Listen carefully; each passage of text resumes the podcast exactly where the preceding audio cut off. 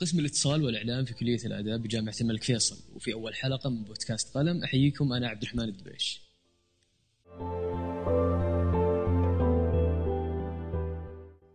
ضيفنا اليوم المحاضر بقسم الاتصال والإعلام والباحث في النقد السينمائي الأستاذ عبد الله الأحمد للحديث في حكاية سينمائية. أستاذ عبد الله أول سؤال عندي وهو يتحدث عن بداية ظهور السينما. وما هي الأسباب اللي خلت السينما أنها تظهر كالفن السابع؟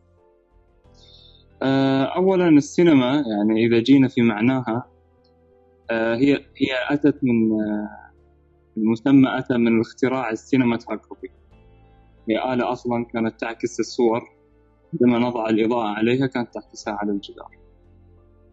هذه بداية بداية الظهور لمصطلح السينما. هو جاء متأخرا أصلا في بدايات الصناعة السينمائية. لكن في البدايات إحنا نقدر نرجع على نقول مثلا عام 1872 إلى عام 1879 آه، كانت البداية نتحدث عن الصورة المتحركة التي في النهاية أوصلتنا إلى السينما. هي قصتها طريفة. كانت تجار الأمريكان اسمه لولاند آه، ستانفورد. دخل في رهان مع أصحاب التجار الآخرين. هل الخيول عندما تركض ترفع أرجلها كاملة عن الأرض ولا آه، أحد أرجلها تكون ملامسة للأرض بينما بقية الأرجل مرفوعة. طبعا الملياردير هذا هو اللي صاحب الرهان على أن الخيول من من الكائنات التي وهي تركض ترفع جميع أقدامها. دخل في هذا الرهان ولإثبات رأيه آه، دفع مبالغ عالية جدا لعالم إنجليزي اسمه إدوارد آه، مينبرغ عشان يصمم عدة كاميرات متعددة موضوعة على نفس المضمار الذي يركض عليها الخيل. بين كل كاميرا وكاميرا مسافة معينة الخيل عندما يركض بيكون هناك خيوط ممدودة على المضمار بحيث إذا جاء الخيل يركض يقطع هذا الخيط وبقطعه لهذا الخيط آه، يصور لقطته ثم ينتقل للكاميرا الأخرى وهكذا. فتصور الكاميرات هذه تقريبا حوالي 24 كاميرا. صورتها بشكل متحرك. طبعا بعد كذا حمضوا الصور وعرضوها كصورة متحركة وهذه أول صورة متحركة خرجت في التاريخ.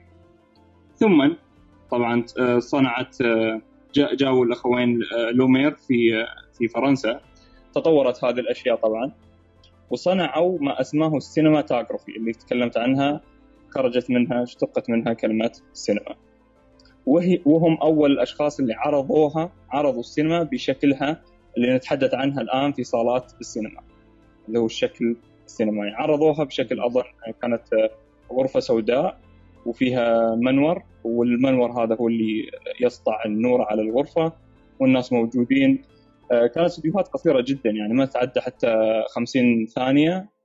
كانت يعني في في مجمل آه، فيديوهات آه، نتحدث عنها آه، كوميدية ولكنها تتحدث عن قصة قصيرة جدا من خروج مثلا العمال من مصانعهم إلى بيوتهم. هذه هي البدايات المعروفة حاليا عن السينما. طبعا ليش ظهرت؟ هناك أسباب كثيرة في أي فن يظهر اللي هو شغف الآخرين، شغف الآخرين للقصة، فعندما تروي القصص بأي شكل من الأشكال تجد هناك هاوين للاستماع لهذه القصص.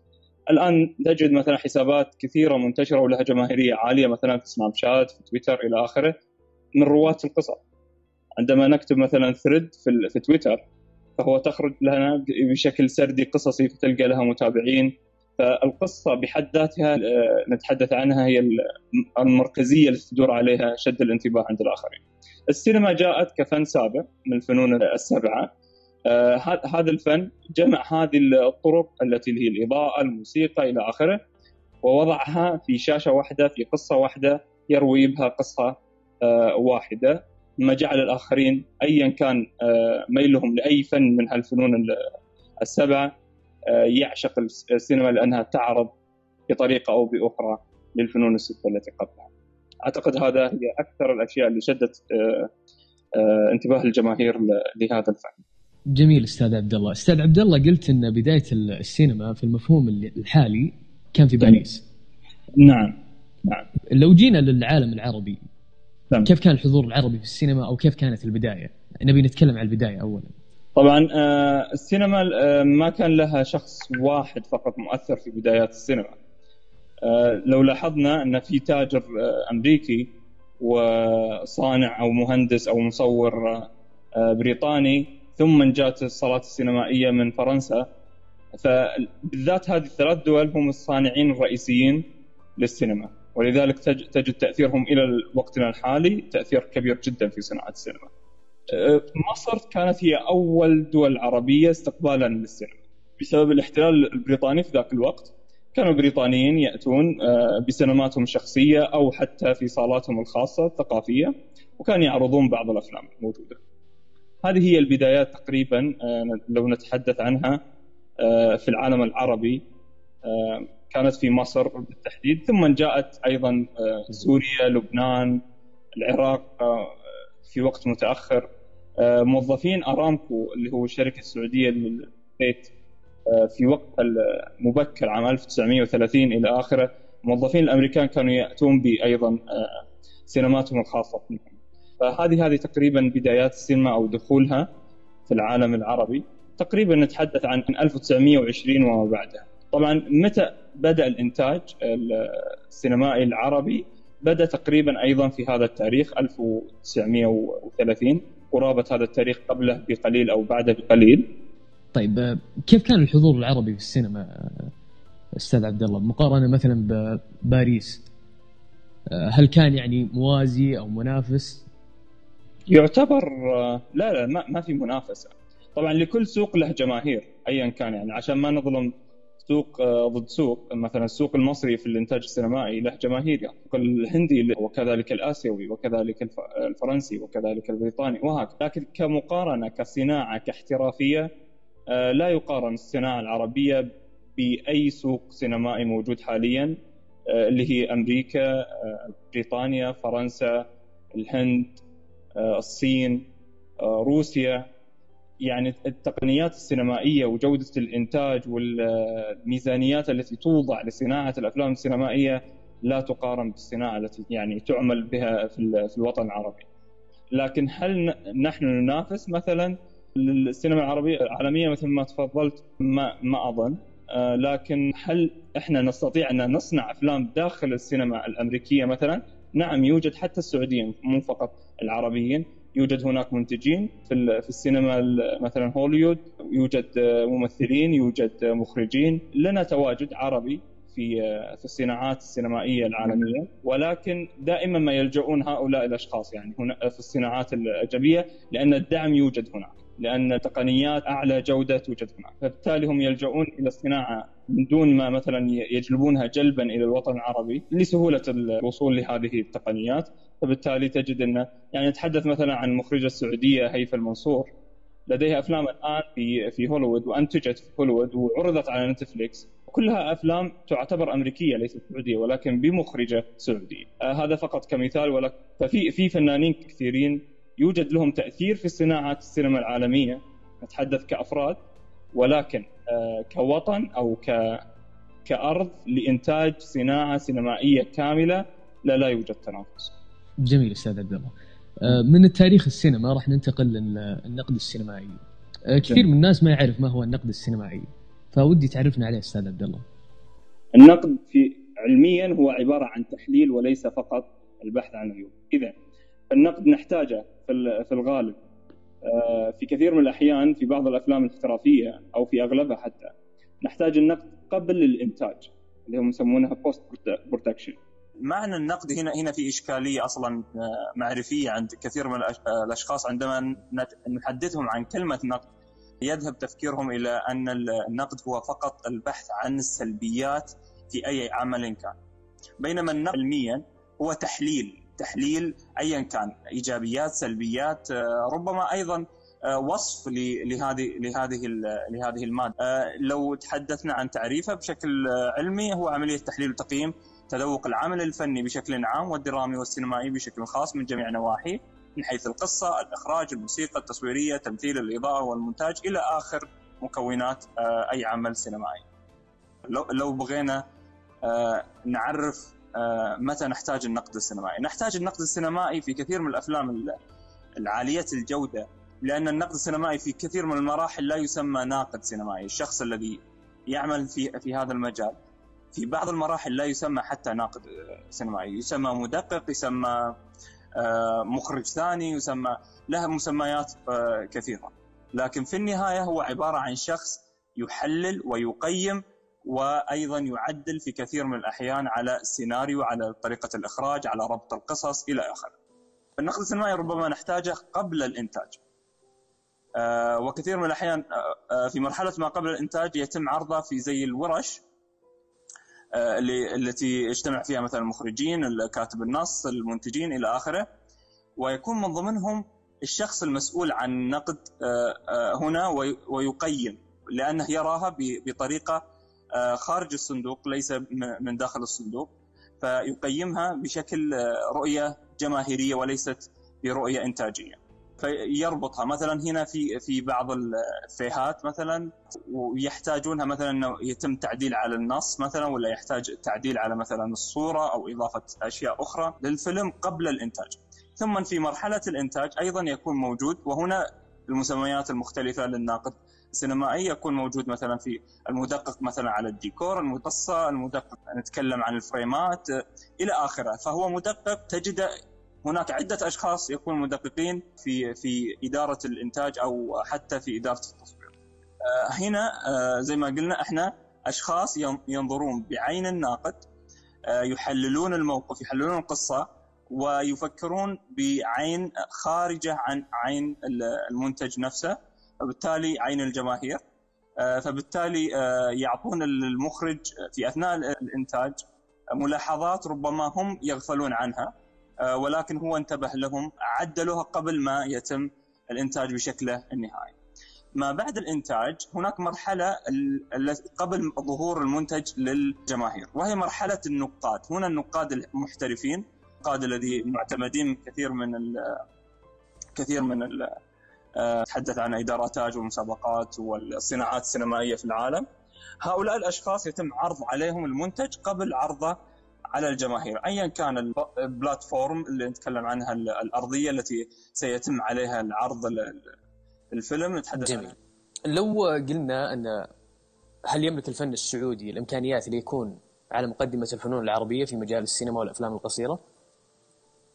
في الأفلام القصيرة أثبتنا هذا الشيء تلقائيا يعني ما شاء الله الإنتاج الأفلام القصيرة في إبداع كبير جدا بين الشباب السعوديين ولكن هل السينما السعودية تستطيع أن تنافس؟ أنا أعتقد في الوطن العربي لو ركزنا مثلا نتحدث طبعا عن مصر، آه، سوريا، السعودية آه، وغير المغرب طبعا نتحدث إن هذه أراضي خصبة لإنتاج سينمائي بجودة عالية جدا وقصص مبهرة جدا وتنافس حتى على جوائز عالمية في أعلى زي ما يقولون من درجات الاحترافية في السينما نتحدث عن أوسكار أو حتى السعفه أو إلى آخره أو برلين إلى آخره إلى أعلى الجوائز آه، السينمائية العالمية أعتقد أن السعودية آه، أرض خصبه للقصص، أرض خصبه للإنتاج، أرض خصبه للطاقات السينمائية في في لصناعتها من آلفها إلى يائها. نعم السعودية لديها كنوز لا زالت مدفونة ونحتاج أن نرويها كثير للأسف من المنتجين السينمائيين حاليا يتم إنتاج السينما بمشابهة أو تقليد صناعات سينمائية أخرى مثل الأمريكية أو الهندية أو البريطانية أو الفرنسية. بينما إحنا لدينا قصص خاصة فينا ثقافة خاصة فينا. هذه تذكرنا أصلا حتى بنقطة اللي هي الصناعة السعودية السينمائية. عشان نصنع لأنفسنا هوية خاصة فينا في الصناعه السينمائيه مثل ما صنعت أمريكا هوية خاصة فيها مثل ما صنعت الهند هوية خاصة فيها مثل ما صنعت هويه خاصة فيهم في صناعاتهم السينمائية. نحتاج أن نروي قصصنا بحيث آه، يكون لنا هويتنا الخاصة طريقة تصويرنا الخاصة طريقة إخراجنا الخاصة طريقة روايتنا للقصص الخاصة بنكهتها سعودية. وإلا سنعتبر آه، صناعه مقلدة وهذا أغلب تقريبا الصناعات السينمائية العربية أو حتى في كثير من الدول النامية.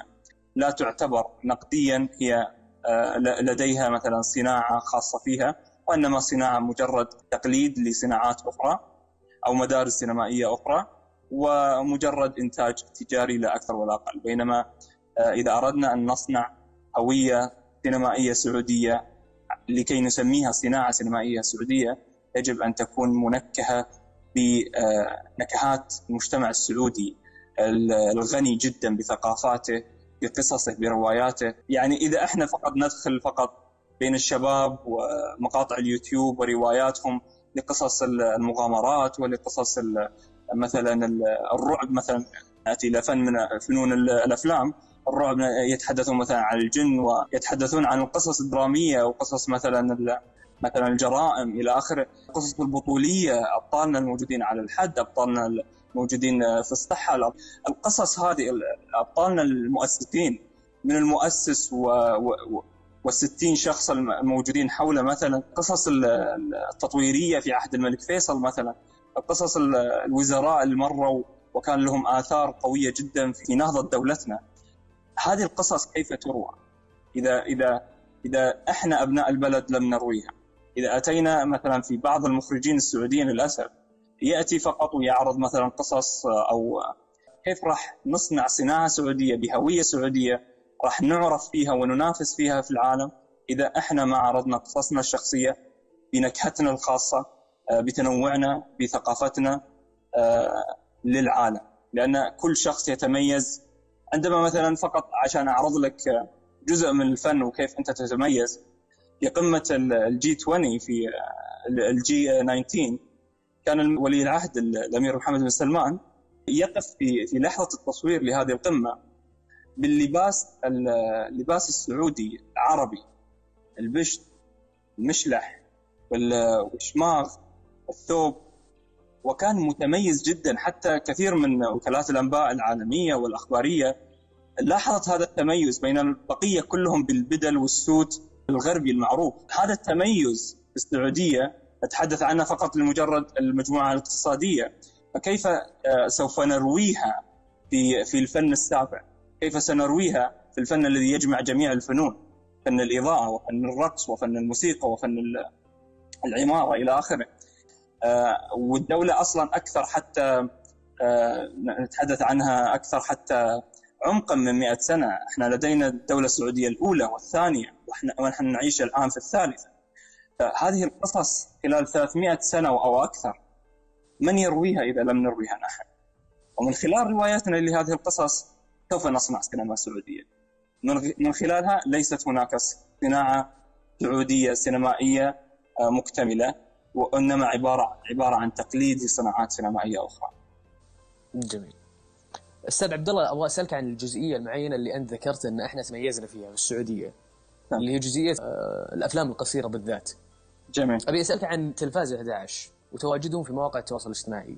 جميل. آه، من وجهة نظرك وهذا وهذا اللي كنت أقصده حتى في ثقافتنا عندما ترى إنتاجهم مثلا تلفاز 11 أو يوتيرن أو حتى مؤسسات إنتاج أفلام قصيرة أخرى. وهناك طبعا عد عدة من اشهرهم تلفاز 11 يوتر شباب ما شاء الله نشيطين بشكل كبير جدا في إنتاج الأفلام القصيرة.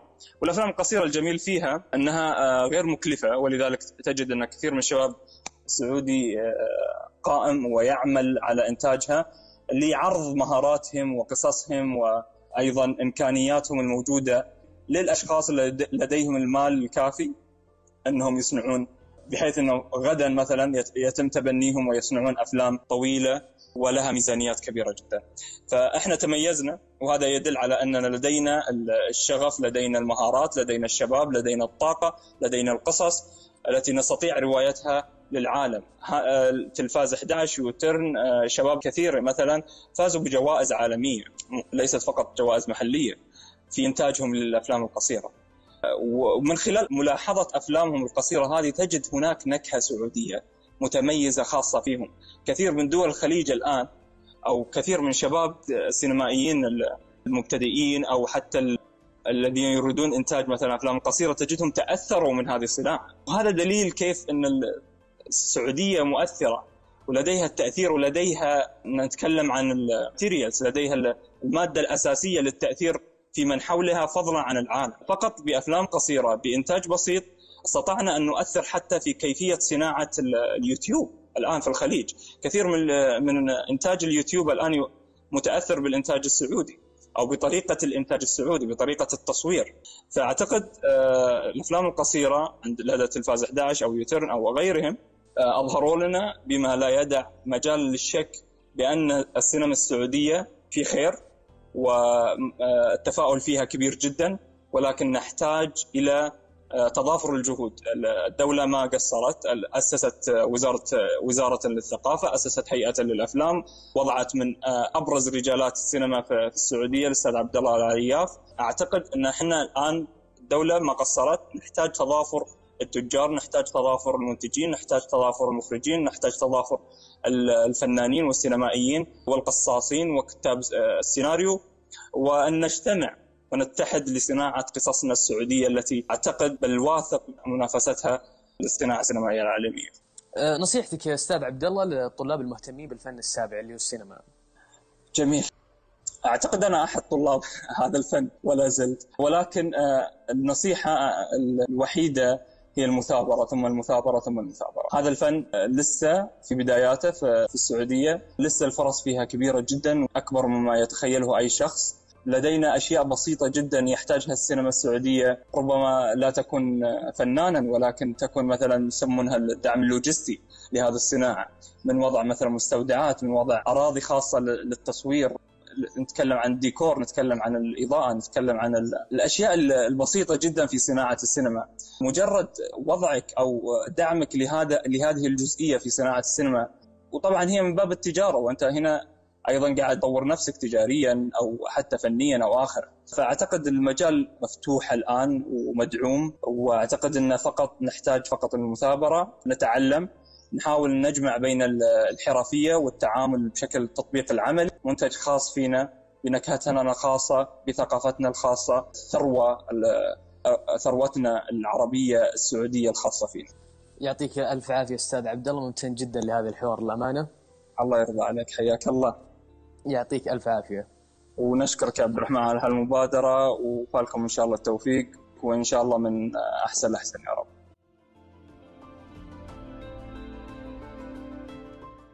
كان معكم محدثكم عبد الرحمن الدويش في الحلقة الأولى من بودكاست قلم والتي أعدتها وانتجتها لجنة الإعلام الرقمي في قسم الاتصال والإعلام بكلية الآداب في جامعة الملك فيصل. في أمان الله.